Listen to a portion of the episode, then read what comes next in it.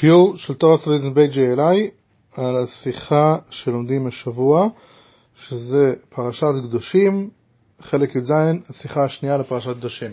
היום אנחנו נדבר על המצווה של אהבת ישראל, ואני רוצה להתייחס למצב שקורה היום, רואים משהו מאוד מאוד מעניין. אנחנו כולם חיים עכשיו בתוך uh, זמן של מלחמה בין אוקראינה לרוסיה, ו... זה דבר מביא מאוד, אם אפשר להסתכל דווקא איך שהיהודים אה, עוזרים אחד לשני, אני חושב שזו תופעה מאוד ייחודית. יש, יש איזושהי אחדות בכלל, כשהעם נמצא במלחמה בכלל יש אחדות. אני בטוח ש...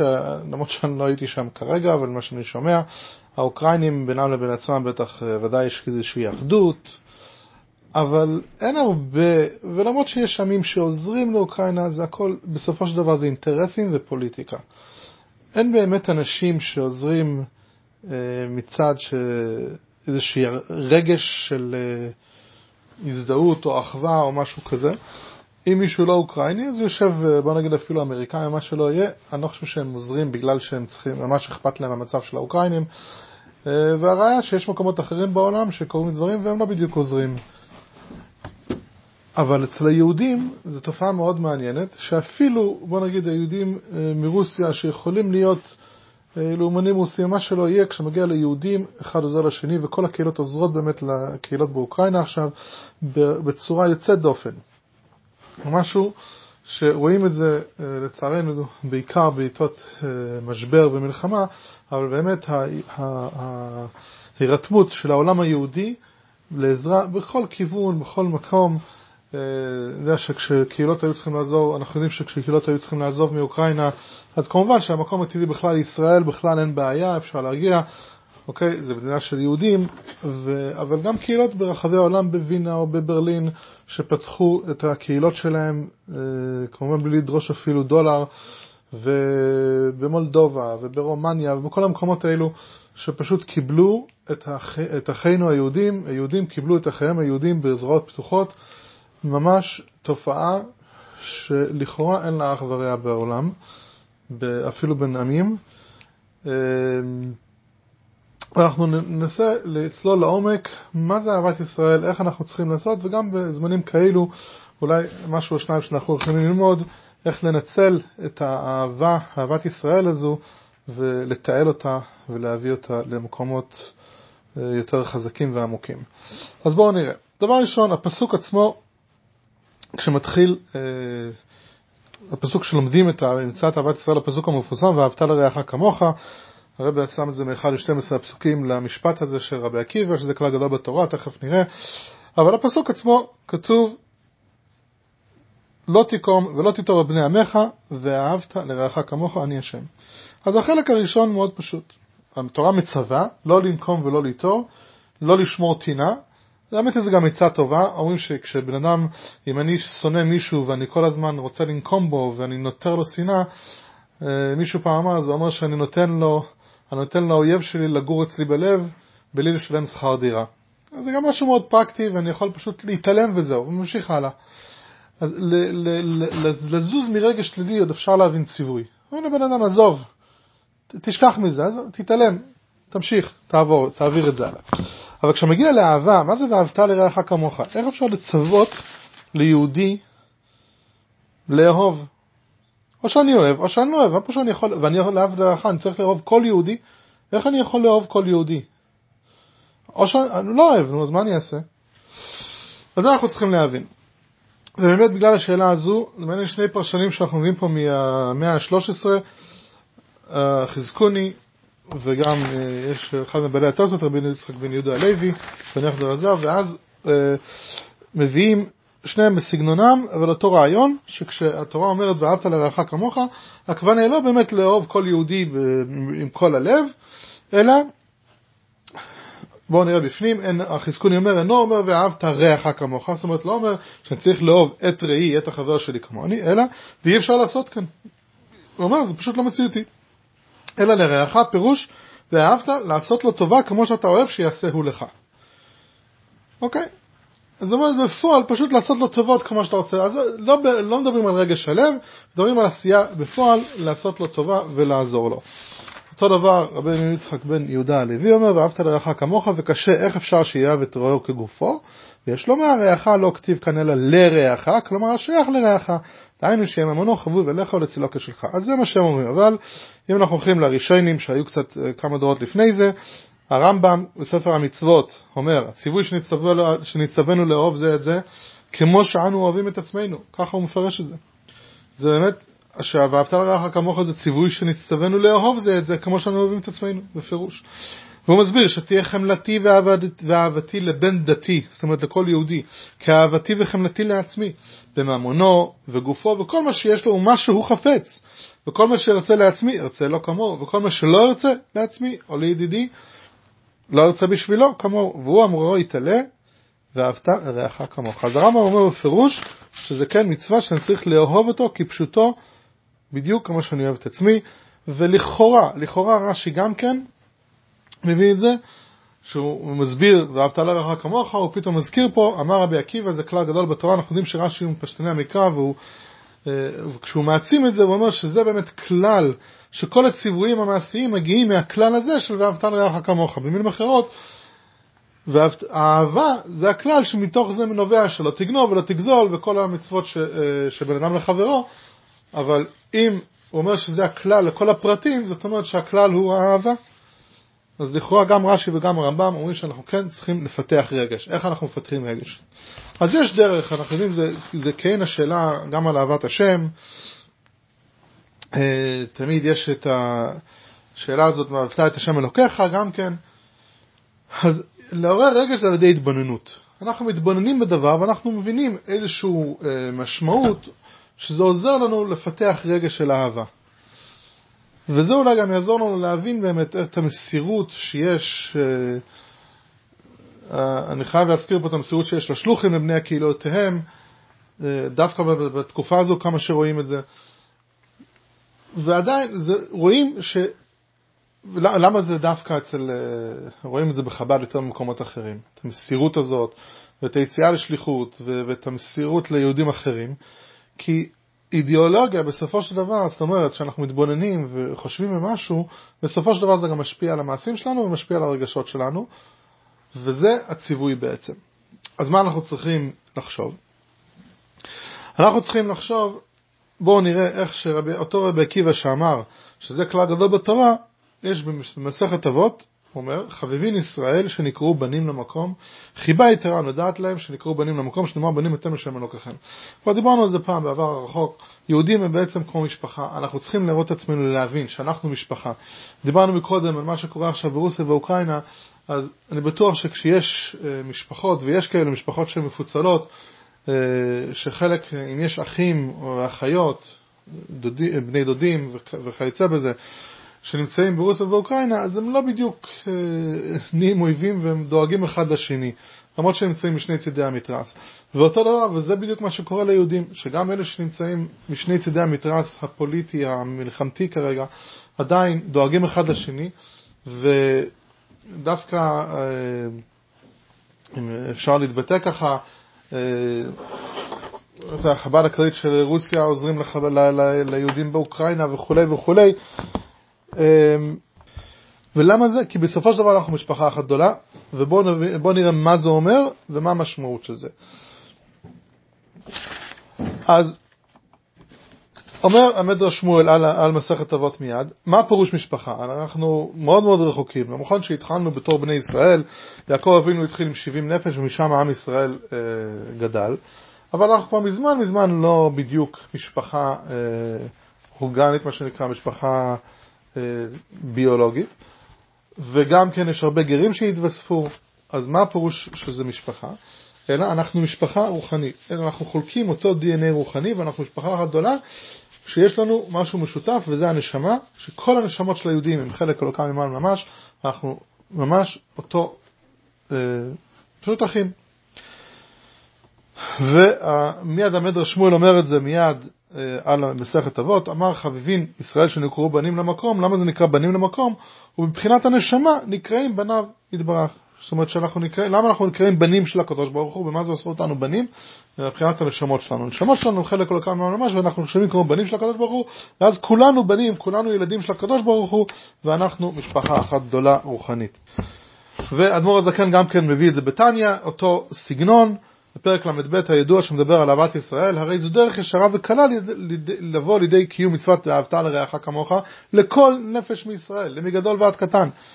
בשגם שכולן מתאימות ואב אחד לכולנה. יש לנו אבא אחד, ולכן יקראו כל ישראל אחים ממש, מצד שורש נפשם בהשם אחד, רק שהגופים מחולקים. והפוך, זה שאנחנו לא ביולוגים זה, זה פרט זה, זה לא קשור, כי זה, אנחנו קשורים בנשמה שלנו. שם אנחנו משפחה, ורק הגופים שלנו מחולקים. יש לנו תרבויות שונות, זה רק בגלל שהגופים שלנו מחולקים. בסופו של דבר אנחנו ממש אחד, וזה לא משנה אם גדלנו ברוסיה או באוקראינה או בארצות הברית או בישראל או בצרפת או איפה שרק לא יהיה, אנחנו כולנו בעצם אותה ישות ואותה מהות ואותה משפחה. יתרה מזאת, אומר אדמו"ר זקן שאם אנחנו באמת חושבים שאהבה, יש כאלה שמתאהבים בגלל יופי, מתאהבים בגלל תכונות מסוימות. אומר אדמו"ר זקן, הפוך.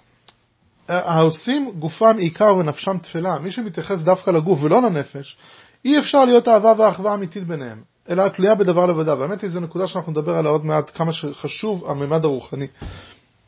כי הגוף, מה קורה שהגוף אחרי זה לא מושך אותי יותר? אז גמרנו, אז האהבה היא דועכת. או אם התכונות האלה משתנות קצת, או מה שלא יהיה, שוב, ברגע שהאהבה תלויה במשהו מסוים, אז ממילא, כשהדבר הזה הולך ומשתנה, אז האהבה, האהבה יורדת. אבל אם אני אוהב בגלל הנשמה, הנשמה לעולם לא משתנית, הנשמה בעצם היא חלק אלוקם ממש ממש, והנשמה אף פעם לא נהיית שונה בדבר, ברכיב הזה, שהיא ממש חלק מהקדוש ברוך הוא, ואנחנו בנים לקדוש ברוך הוא, והקדוש ברוך הוא אבא שלנו, ולכן אה, זה האהבה האמיתית שאפשר לפתח. ואנחנו נראה עוד כמה, במה זה מתבטא, עוד מעט נראה. ואנחנו מביאים פה סיפור, אה, נספר פה סיפור של נפתלי מרופשיץ, סיפור ידוע מאוד יפה, שכשהוא היה ילד קטן בחיידר, למד פסוק מתוך החומש, והיו שם שני יהודים, כמובן, כמו שאנחנו יודעים שבעברית בלשון הקודש מדפיסים את שם השם, עושים שני יהודים, במקום, כדי שלא ישימו י' ק' ו' ק', קיצרו את זה, שמו שני יהודים, וזה סם, זה כאילו סימן שאנחנו צריכים להגיד את שם השם. והמורה וה, שלו הסביר לו שכשיש שני יהודים, אז אנחנו אומרים את שם השם, ואז הוא ממשיך לקרוא, ויש נקודתיים בסוף פסוק. עכשיו, בתור ילד זה היה נראה לו גם כן שני יהודים. אז מקודם שני היהודים היו אחד ליד השני, ועכשיו שני יהודים אחד מעל השני, וזה גם שני יהודים, אז הוא גם קרא את זה בשם השם. ואז המורה אמר לו, לא, לא, לא, לא, לא, לא, לא. הוא רוצה להסביר לילד, אז הוא אומר, מה ההבדל, זה גם שני יהודים? הוא אומר, לא, שם שני יהודים אחד ליד השני, יהיה לך סימן. אם השני יהודים אחד ליד השני, אז אנחנו אומרים את שם השם.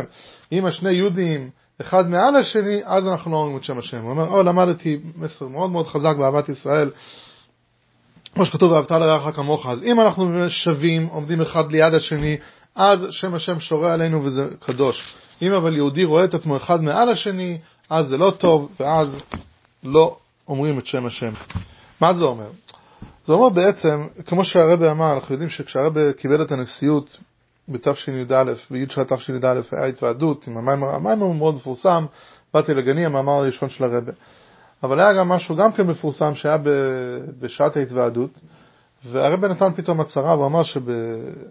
הוא לא יודע אם זה דבר טוב, אבל בכל אופן הברית נהוג לתת הצהרות כשמתמנים לתפקיד, הוא אמר באנגלית statement, ויש גמרא, עזה לקרת עזה, אה, אה, הלך לקרת עזה לנימוסה שצריכים אה, להתנהג לפי הנימוסים של המקום, אז אני גם כן אעשה את זה, ככה הרב אומר.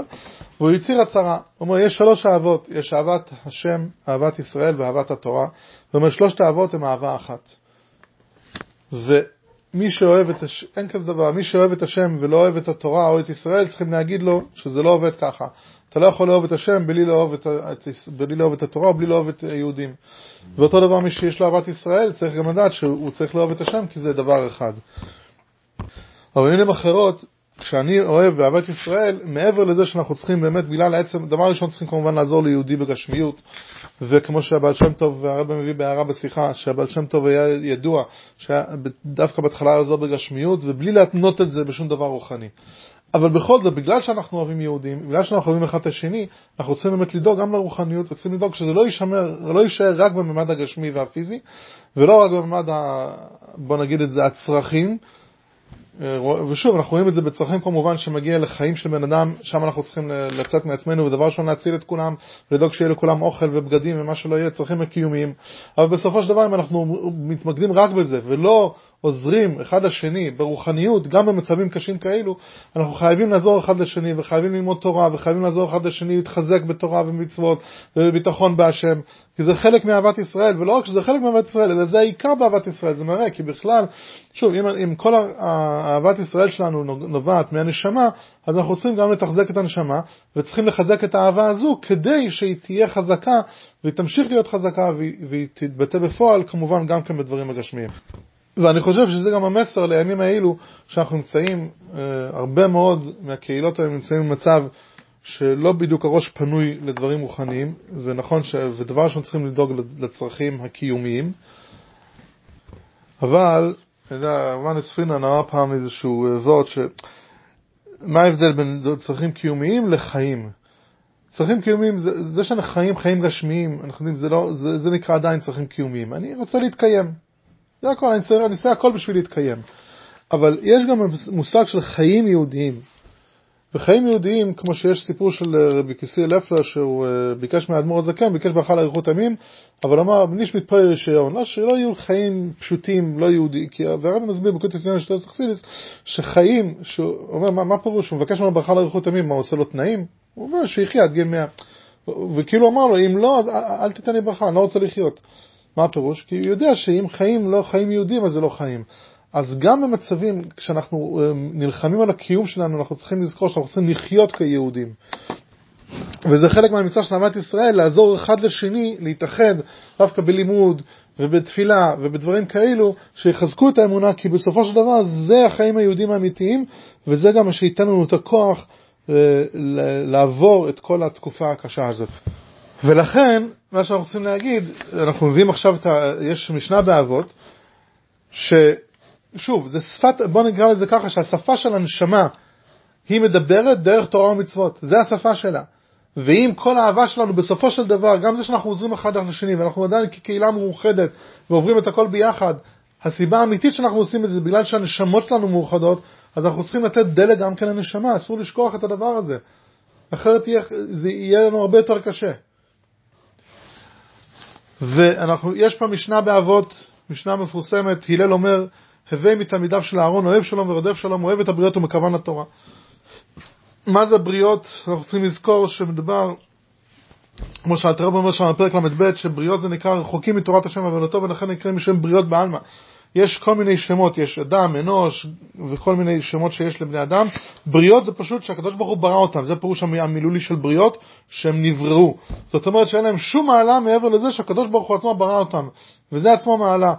זאת אומרת שהם לא מקיימים מצוות, לא שום דבר רוחני, הם יכולים להיות אנשים רעים, מה שלא יהיה חס וחלילה. ודווקא אותם צריכים לאהוב אותם, ואיך לאהוב אותם? מקרבם לתורה. מה פירוש מקרבם לתורה? מה הקשר? תאהב אותם, כמו שאמרנו מקודם, אבל שם טוב הרי אהב, גש... עזר ליהודים בגשמיות. בוא נעזור להם בגשמיות, שיהיה להם, יום, שיהיה להם כל טוב, שיהיה להם אוכל, שיהיה להם בגדים, שיהיה להם מקום לישון, שיהיה להם שלום ושלווה, וזה מה שאנחנו צריכים לעשות. מה הקשר שם בקרבם התורה לאהבת ישראל? אז הוא אומר, לא, לכל אחד מאיתנו יש אחריות כלפי השני, ודווקא בגלל אהבת ישראל אנחנו צריכים אה, לעזור להם בתורה. אז דבר ראשון, יש את הדבר הזה יש הסבר, ההסבר הפשוט, לפני, שאנחנו, לפני ההסבר שאנחנו מביאים פה, ההסבר הפשוט, הרב מביא בשיחה, ידוע ההסבר שבכך מעבירה המשנה, שלא נעשה שום פשרות חס ושלום בתורה עבור אהבת ישראל. האוהב את הבריות צריך להיות באופן שבו מקרבים את הבריות לתורה. אך לא להפך חס ושלום, להוריד את התורה על רוח הבריות באמצעות עריכת פשרות בתורה. אוקיי, אז זה באמת אה, צורה אחת להסביר את זה, שכשאנחנו אוהבים מישהו ואנחנו באמת רוצים לעזור לו, אז אנחנו לא מורידים את הערכים, את הערכים. זה כמו גם כן בהורות, כשאנחנו הורים, ואפילו במצבים שהם של מאוד קשים, יש לנו עקרונות שאנחנו לא מתפשרים עליהם, ולמרות שלילד קשה מאוד, הפוך, דווקא זה הזמן להנחיל את העקרונות שלנו בצורה שזה לא יזוז מהם כל החיים שלהם, כי הם ידעו שגם בזמנים כאלה אנחנו שומעים על העקרונות שלנו, הם יזכרו את זה והם ייקחו את זה לכל החיים. אז, אז, אז בא הלל ואומר, דבר ראשון, מקרבם לתורה, אל תוריד את התורה אליהם, תקרב אותם לתורה, זאת אומרת שאני עוזר למישהו אחר, כשיש לי אהבת ישראל ליהודי אחר, אז כמובן שאני צריך לקרב אותו לתורה ולהסביר לו את הערכים שעליהם אנחנו חיים, ומה חשוב ומה לא חשוב, אדרבה, זה בעצם אהבת ישראל, שאני מביא לו את האמת. אבל יש פה עוד משהו. אם זה רק היה ככה, אז הוא אומר, אוקיי, אל תורידו את הרף, אל תוותרו. מה זה מקרבן לתורה? כי כביכול הוא אומר, איך אני עושה אהבת ישראל? דרך הקירוב לתורה. אני יכול להסביר, אוקיי, אל תתפשר על ערכים. אל תחלל שבת אם לא צריך וכולי, כי אני מדבר על פיקוח נפש שמותר לך לשבת, אבל אם אסור לך לשבת, אל תחלל שבת בשביל החבר שלך, ואל תעשה דברים שאסור, כי בסדר, יש לך ערכים, פיין. אבל מעבר לזה, זה נראה שהוא אומר שמקרבן לתורה זה יסוד, הדרך לאהוב יהודי זה על ידי קירוב לתורה. אלא כמו שאמרנו, היות וכמו שאנחנו מבינים פה בעין בייז, יש אה, קטע מהרב הרשע בעין בייז שאומר ככה, הנשמות הן למעלה מתורה של מוששות בעצמותו יתברך, ממש כביכול. וראיה מוכחת לזה הוא מהתשובה, שהרי גם מי שעבר רחמנא ליצלן מכל התורה כולה, אין לך דבר שעומד לפני התשובה, וזה רק מצד מעלת הנשמות. למה באמת, דיברנו שבוע שעבר על תשובה, למה באמת מותר, איך יהודי יכול, אפילו שעושה כל דבר אסור, יכול לחזור בתשובה בסופו של דבר? כי בעצם הוא קשור לקדוש ברוך הוא. כמו שאמרנו מקודם, שלושת האהבות קשורות אחד לשני, אהבת השם, אהבת ישראל ואהבת התורה, כי הם כולם בעצם אחד, יש את המאמר הזוהר, תמיד שהרבי היה מביא, ישראל ורייסה וקודשא בריך כולו אחד. ישראל והתורה והקדוש ברוך הוא הם כולם אחד. זה בעצם מציאות אחת. וזה אומר שיהודי למרות, עכשיו, מה, מה הפירוש, איך זה עובד פה? אז זה עובד ככה, היהודי מצ, מצידו הוא מושרש בקדוש ברוך הוא, גם אם הוא לא מקיים מצוות וגם אם הוא החוטא הכי גדול. כמו שהרב אומר בשיחה, מצד זה שבשורשה נשמות ישראל אינן גבוהות יותר מהתורה. לכן ישראל, אף על פי שחטא ישראל הוא. כמה עבירות שיהודי לא יעבור רחמנא ליצלן, הוא לא נעשה אינו יהודי חס ושלום. יהודי לא יכול להיות לו יהודי גם אם הוא יעשה כל דבר אסור. היות שההתקשרות של עצם נשמתו של יהודי לאלוקים אינה תלויה בעבודתו בתורה ומצוות. אז זה עצם הדבר, עצם, עצם הקשר הוא עמוק הרבה יותר מהתורה והוא באמת למעלה מהתורה. אלא מה? כתוב שזה הכל בשורש. כשה, כשהיהודי יורד למטה, כביכול נוצר מצב, הקדוש ברוך הוא מוריד את העולם הזה, שהעולם הזה הוא למטה מהתורה. הרי התורה קדמה לעולם, גם ישראל קדמו לעולם וגם התורה קדמה לעולם. אז בעצם טכנית, היהודי כרגע נמצא במקום שהקשר שלו לא גלוי. אנחנו נמצאים בעולם הזה שהקשר עכשיו לא גלוי ולא, אנחנו לא בעצם אה, מרגישים אותו ביום יום.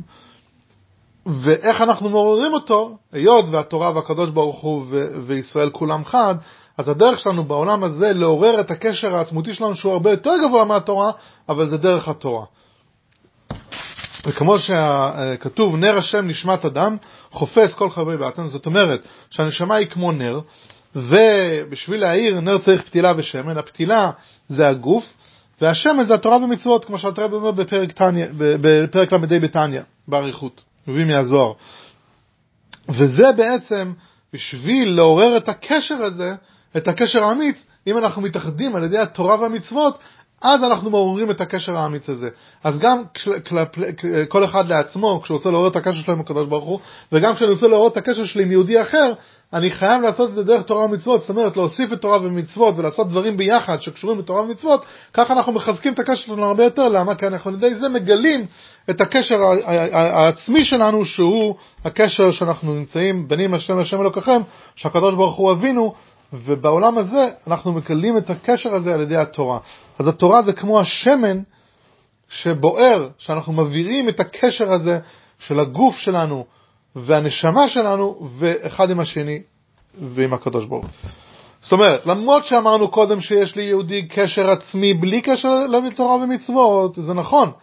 אבל, אומר בשיחה, גם המעלה העצמית של יהודי מגיעה לידי גילוי דווקא על ידי התורה.